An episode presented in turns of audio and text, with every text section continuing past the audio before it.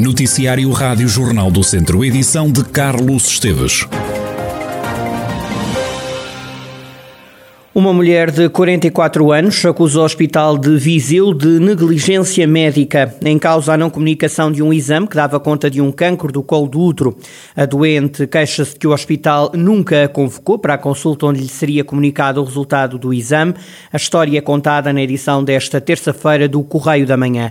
O Hospital de Viseu diz que a mulher não compareceu numa consulta que estava marcada para o mês seguinte ao do exame.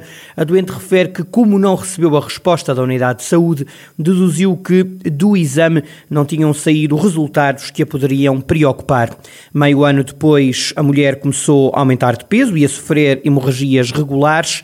As dores passaram a ser insuportáveis e a mulher recorreu à urgência do Hospital de Viseu, mas nada se concluiu.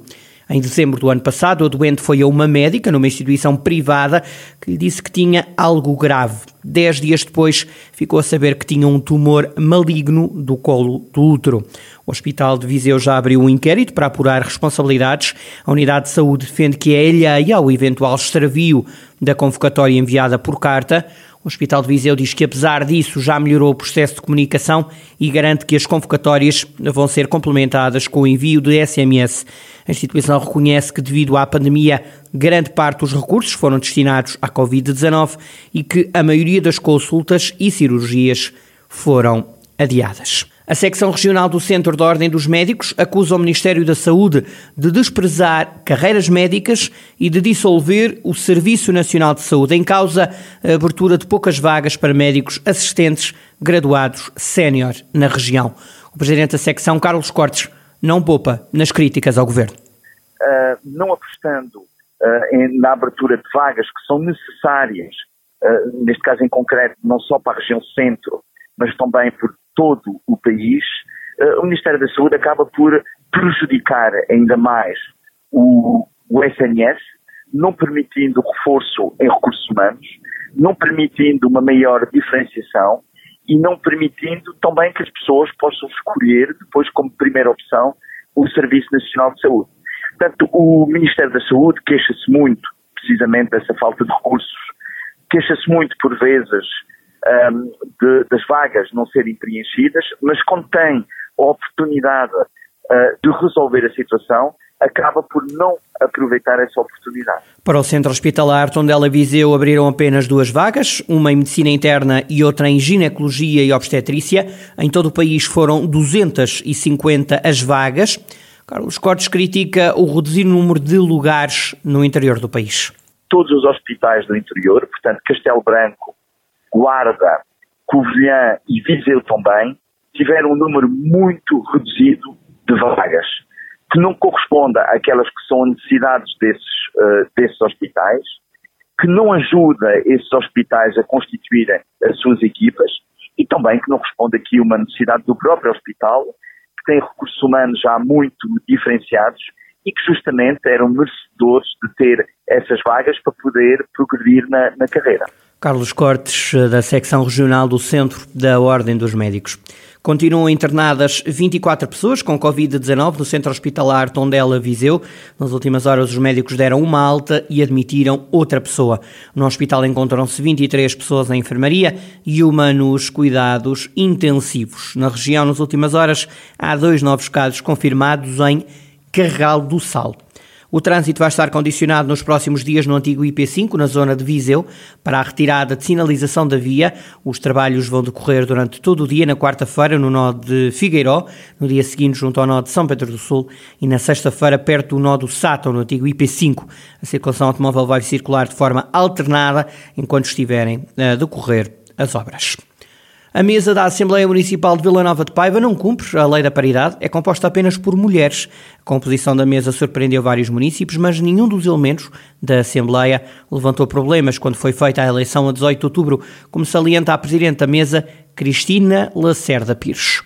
A ata foi lida no final da, da sessão e foi assinada por todos os membros e ninguém apresentou nenhuma objeção.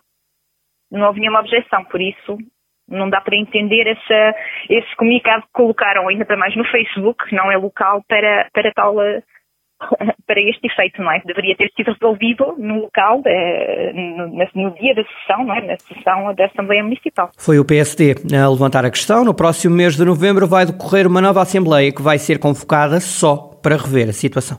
Eu mostrei-me disponível realmente para podermos efetuar uma, uma nova sessão, uma sessão extraordinária, uh, da Assembleia Municipal para realmente revermos este, esta situação. Não foi o objetivo da lista do PS de uh, violar a lei, minimamente. Simplesmente, como pode ver também no comunicado, uh, mesmo integrando um membro do sexo masculino, Uh, nunca teremos a percentagem de 40, uh, a representatividade de 40% como, como é proposto na lei. Cristina Lacerda Pires, presidente da Assembleia Municipal de Vila Nova de Paiva, que não cumpre a lei da paridade, é composta apenas por mulheres. O Teatro Praga vai invadir esta semana o Teatro Viriato. A companhia vai apresentar em Viseu três espetáculos, todos diferentes entre si, como explica a diretora artística do Teatro Viriato, Patrícia Portela. No caso da Semana do, dos Teatro Praga, o Teatro Praga tem várias facetas. Tem uma componente de espetáculos de grande dimensão, tem uma componente de espetáculos de alta experimentação mais, mais curtos, mais pequenos e para um público mais reduzido tem uma enorme, e que é algo que, que é muito importante também sublinhar, tem uma enorme tradição uh, de espetáculos para o público mais jovem que são, são altamente experimentais e altamente bem dispostos e muito desafiantes para todos os públicos e tem também muitas colaborações, sempre fez muitas colaborações com muitas companhias novas e, e consagradas e tudo o que nós vamos fazer com esta semana é dar, dar uma espécie de, de, de peep show, no fundo, a projetos diferentes dos Praga. Macbeth é a primeira peça a subir ao palco já esta terça-feira pode assistir a um espetáculo que é, um, é quase uma estreia, portanto, estreou em maio, nós, nós inicialmente iríamos fazer este espetáculo em maio, mas depois mudámos-lo para esta altura, porque íamos fazer em parceria com uma semana, eles fariam uma semana de espetáculos em Guimarães e depois uma semana aqui, logo seguido, para poderem estrear e poderem rodar logo os espetáculos. Vamos ter o Infomaníaco do, do Andrei Teodósio, porque eles são um coletivo e, portanto, vários encenam, portanto, tem peças que encenam coletivamente, tem peças que encenam um dos membros do do teatro, têm espetáculos onde convidam outras companhias a, a encenar. Portanto, são muito, são muito, muito diversos e são muito peculiares também. E vamos ter também ainda uma, uma, uma estreia de um filme do Supernatural, que é uma parceria do André e Teodósio com, e do Teatro Praga com o Dançando com a Diferença. Portanto, é, é mesmo um, uma semana muito múltipla com muitas oportunidades de ver e de entradas uh, num trabalho artístico de, de, referência em Portugal, ter várias entradas de maneira diferente. Patrícia Portela, diretora do Teatro Viriato, que esta semana entrega a programação à companhia Teatro Praga. Os espetáculos começam esta terça-feira e terminam no sábado. O Museu do Caramulo tem novas obras de Picasso. Os trabalhos do artista, pintor e escultor foram doados por Isabel e Madalena Cudel Gouveia.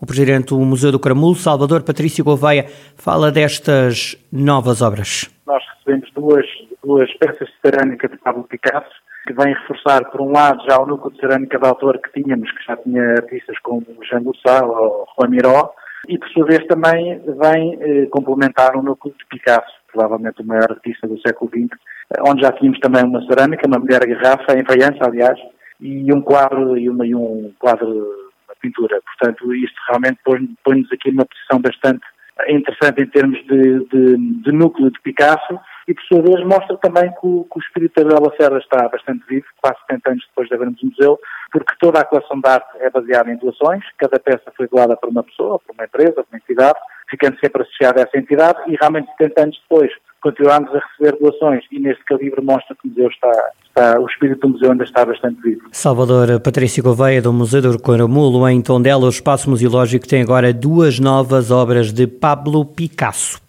Dizer-lhe ainda que Mortágua vai receber novas paragens de autocarros, consideradas inovadoras.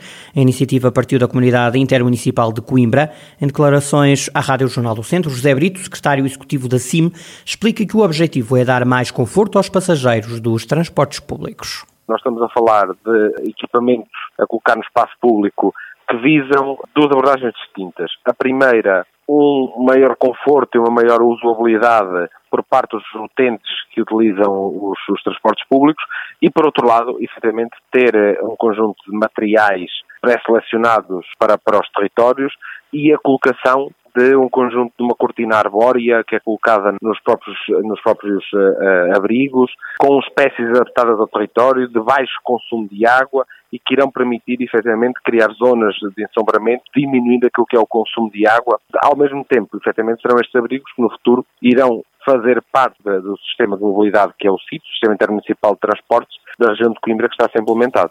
Jorge Brito, secretário executivo da Comunidade Intermunicipal Região de Coimbra, que acaba de avançar com paragens de autocarros inovadoras nos 19 conselhos da Comunidade Intermunicipal Região de Coimbra, que, nos quais se inclui o Conselho de Mortágua.